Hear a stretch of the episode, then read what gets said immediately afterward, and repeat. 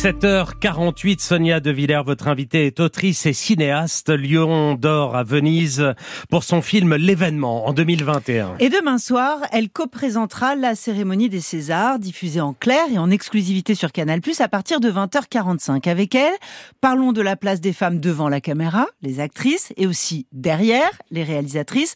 En cette année si particulière, émaillée de scandales, des grands noms du cinéma français, Gérard Depardieu, Philippe Garel, Benoît Jacot, Jacques Doyon et Philippe Cobert sont mis en cause ou attaqués en justice pour des faits de violence sexuelle. La CGT Spectacle appelle d'ailleurs à manifester demain à l'extérieur de l'Olympia où se déroulera la cérémonie. Le slogan Les violences, le silence, ça suffit. Bonjour Audrey Diwan. Bonjour. Cette protestation, ce cri, est-ce qu'il doit se faire entendre aussi à l'intérieur de l'Olympia? Est-ce que cette parole a sa place dans la cérémonie des Césars? Oui, je pense qu'elle a sa place dans la cérémonie, oui. Oui. Est-ce que Judith Godrèche, qui a déposé plainte à la, à la brigade des mineurs pour des viols et des violences commises sur elle quand elle était euh, mineure, par Benoît Jacot et Jacques Doyon, va s'exprimer demain soir? Écoutez, euh, je n'en sais rien, mais honnêtement, je l'espère. Vous l'espérez? Mm. Pourquoi?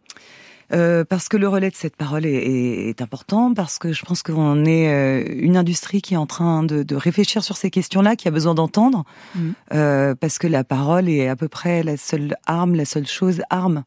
Arme, ça fait guerre, mais euh, parce qu'on a besoin de mots, et qu'on a besoin de s'écouter, et qu'on a besoin de réfléchir.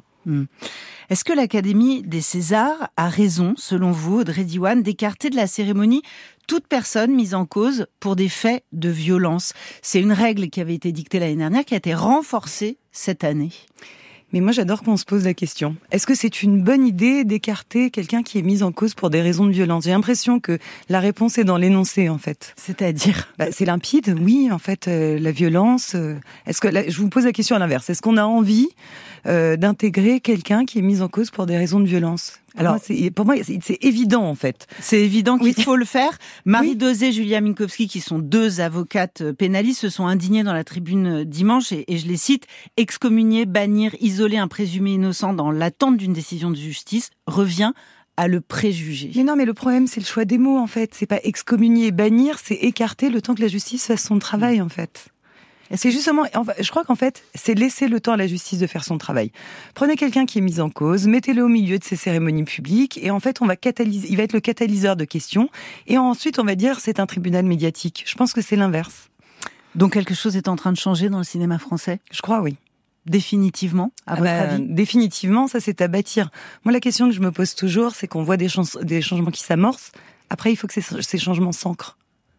C'est ça. Parce que on peut parler, on peut voir ça comme un grand effondrement, on peut voir ça comme un renouveau du cinéma français. Choix Hein des mots. Le choix des mots, c'est ça. choix des mots, oui. C'est ça. Mm. C'est-à-dire euh, le, le l'Obs titre ce matin le cinéma d'après. Euh, le cinéma d'après, c'est un choix de mots que que, que j'aime bien. Au moins trois tournages de films ont fait l'objet cette année d'enquêtes très détaillées par la presse, révélant des maltraitances, des pressions, une forme d'omerta. Ça signifie que, que les journalistes ne s'intéressent plus seulement aux grandes figures du 7e art, qui catalysent, hein, comme vous dites, les passions, les critiques, les défenses et tout ça, mais au tournage, c'est-à-dire au cinéma comme, comme pratique, au cinéma comme lieu de travail. Vous diriez, comme plusieurs réalisateurs, que ça peut être une dérive, que c'est le règne de la suspicion, de la délation dans les équipes?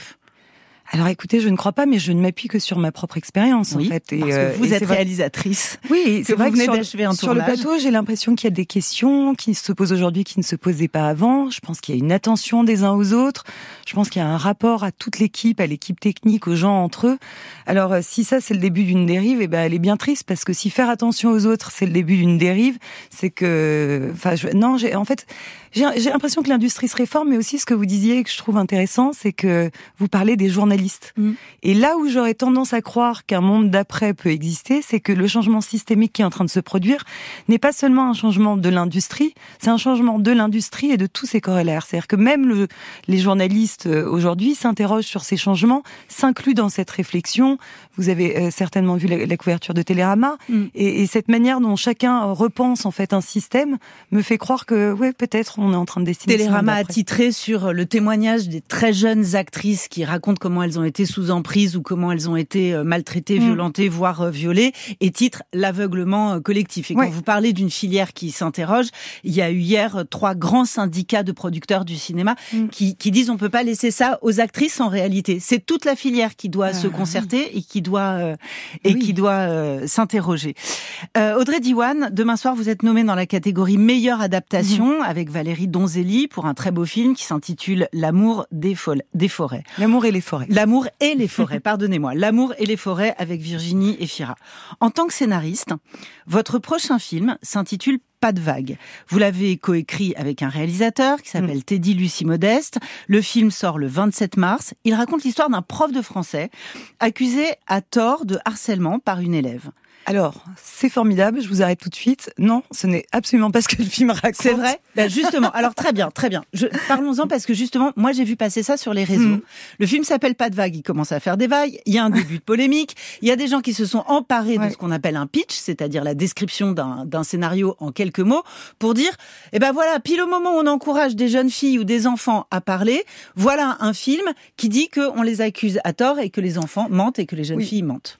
Alors, la grande difficulté quand on sort un film, c'est euh, de réussir à résumer sa complexité en, quelques minutes dans une bande-annonce. Euh, et là, en l'occurrence, je dois dire que le, sujet du film n'est pas du tout celui d'une accusation à tort. Bon, déjà, c'est l'histoire du réalisateur. Enfin, c'est vraiment inspiré de l'histoire de Teddy Lucie Modeste, de, son histoire d'enseignant. Euh, et moi, quand il est donc c'était lui le prof?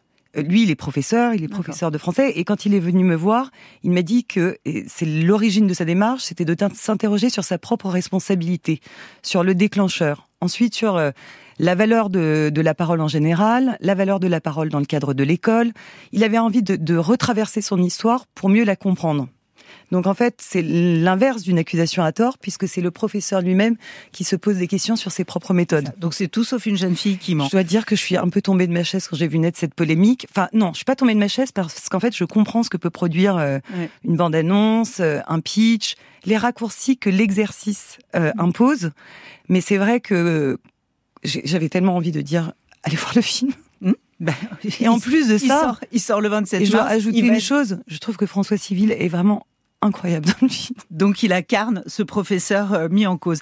Parlons des femmes derrière la caméra, des femmes réalisatrices. Agnès Jaoui recevra un César d'honneur mm. demain soir. Elle est comme vous membre du collectif 50-50 qui plaide pour plus de parité dans le cinéma. Alors justement, comment ça va de se connaître là L'année dernière, il n'y avait aucune femme, hein, aucune femme nommée au César dans la catégorie meilleure réalisatrice. Cette année, il y en a trois sur cinq. Justine Triet pour Anatomie d'une chute, Catherine Breillat pour l'été dernier, Jeanne pour Je verrai toujours vos virages, vos visages. Décidément, c'est encourageant. Il est tôt, hein Oui, mais moi je suis censée avoir l'habitude. Alors, c'est encourageant, Audrey Diwan? Oui, c'est encourageant. Après, moi, je me dis que tant qu'on continuera à faire ce décompte, c'est qu'on n'y est pas encore complètement. Tant qu'on continuera à, s'étonner euh, d'aller gentiment vers la parité.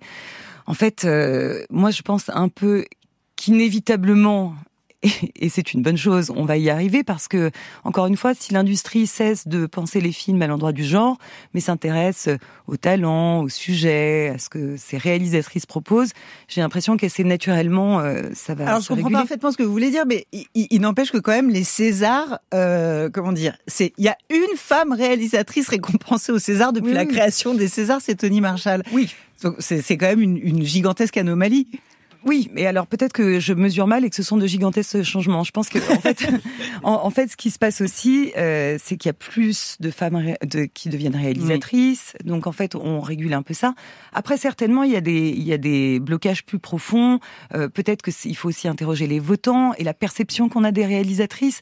Mais ça, j'ai quand même le sentiment. Je suis désolée, je crois que je serais très optimiste, mais j'ai le sentiment que c'est en train de changer aussi. Et alors, quand vous avez remporté un Lion d'or en 2021 pour l'événement, on vous a beaucoup rapproché avec Julia Ducournau qui avait remporté la Palme d'Or pour Titane. Cette année, c'est Justine Triet qui, avec Anatomie d'une chute, fait un parcours extraordinaire à, mm. l'international, à Cannes, aux Emmy Awards, au BAFTA, avec des nominations aux Oscars. Est-ce que c'est une victoire pour les femmes ou est-ce que c'est une victoire pour le cinéma français?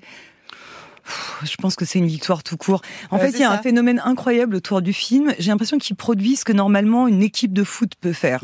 c'est ça. tout à coup, on est tous derrière Justine Trier. On a envie qu'elle gagne. Elle est très fédératrice. Elle a une personnalité incroyable. Et puis c'est vrai, moi j'ai eu la chance de voir le film à Cannes et, en en sortant, je me suis dit ah bah instantanément j'avais le sentiment que c'était un classique. Un classique. Ouais. C'est joli. Les Césars, c'est demain soir en exclusivité et en clair à 20h45 sur Canal+. Merci Audrey Diwan. Merci à vous.